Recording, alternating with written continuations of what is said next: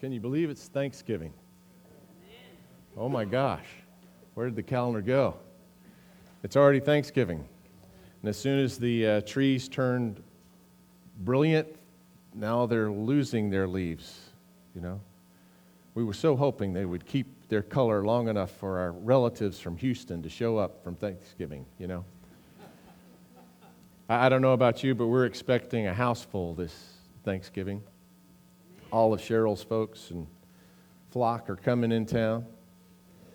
And I, it's interesting, isn't it, how a, a guest in your home changes the atmosphere of everything? I mean, it only takes one person. But, but somehow, just one new person, one different person being in your home changes everything, doesn't it? It's a completely different atmosphere. And so I think it ought to be when Christ is hosted by our hearts. He changes everything. You know, I, I would be the first to admit that I'm not naturally a generous person. But it's interesting how Christ changes that. There's, there's nothing that changes your heart to be more generous like His than what He has done for you. If you're fully aware of that, then your heart fills with such gratitude that your hands are raised with praise and palms open up and you hold life more loosely and you realize you're just a steward of all that He's given you. On the screen, there's a saying that. Uh, is attributed to Robert Schuller. I don't know if he was the first to say it. Anyone can count the seeds in an apple, but only God can count the number of apples in a seed. Jesus said, unless a seed falls to the ground, it can't become all that it can be. We can't count the apples in a seed. But a seed has to first be given, given to the ground. And God so loved the world that he gave. And he's planted that seed here. And if that seed of Christ becomes rooted in our own hearts, then we have a new guest in our house. And everything about the atmosphere of who we are can change. It's so natural for me to be one that gripes rather than one with gratitude. But usually when I get there, it's because I've taken my eyes off of all that I've been given by Him.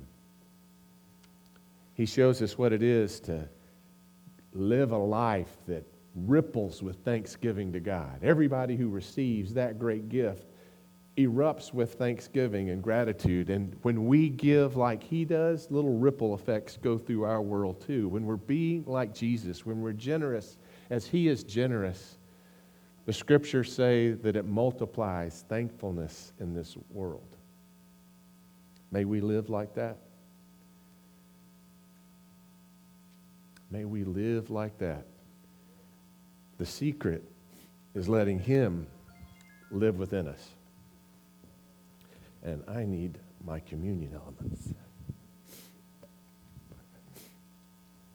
Maybe you have yours already. If not, raise a hand, and the usher will be glad to bring some to them to you.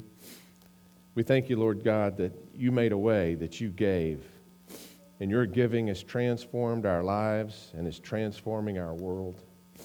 We thank you on the night that Jesus gave himself up for us, that he took bread, gave thanks to you. His heart was a heart of gratitude. Even if, as he was giving his life away, maybe you gave him a glimpse, Lord, of all the apples in the seed of his life that was being sown. Thank you, God, while he was on the cross, we were on his mind. He gave thanks to you, and he gave it to his disciples, saying, Take and eat of this, all of you, for this is my body, which is broken for you. Do this as often as you partake of it in remembrance of me. And after supper, Jesus took the cup. And he gave thanks to you, our Father, and he gave it to his disciples, saying, Take and drink from this, all of you, for this is the cup of the new covenant poured out for you and for many for the forgiveness of sins. Do this as often as you drink it in remembrance of me. And so, Lord God, in remembrance of you, we do these things. Pour out your Holy Spirit on these gifts of juice and bread. And as we partake of them, Father, may you fill us again with the power of your Holy Spirit. Cleanse us of our sin. Live within us, Lord Jesus. That wherever we are, hosting you might be apparent to the world. Change our hearts, Father, to be like your sons. Help us to be those who pour out in gratitude for what we've received. In the name of the Father, and the Son, and the Holy Spirit, we pray, even as Jesus taught us to pray, saying, Our Father, who art in heaven, hallowed be thy name. Thy kingdom come, thy will be done on earth as it is in heaven. Give us this day our daily bread, and forgive us our trespasses as we forgive those who trespass against us and lead us not into temptation, but deliver us from evil.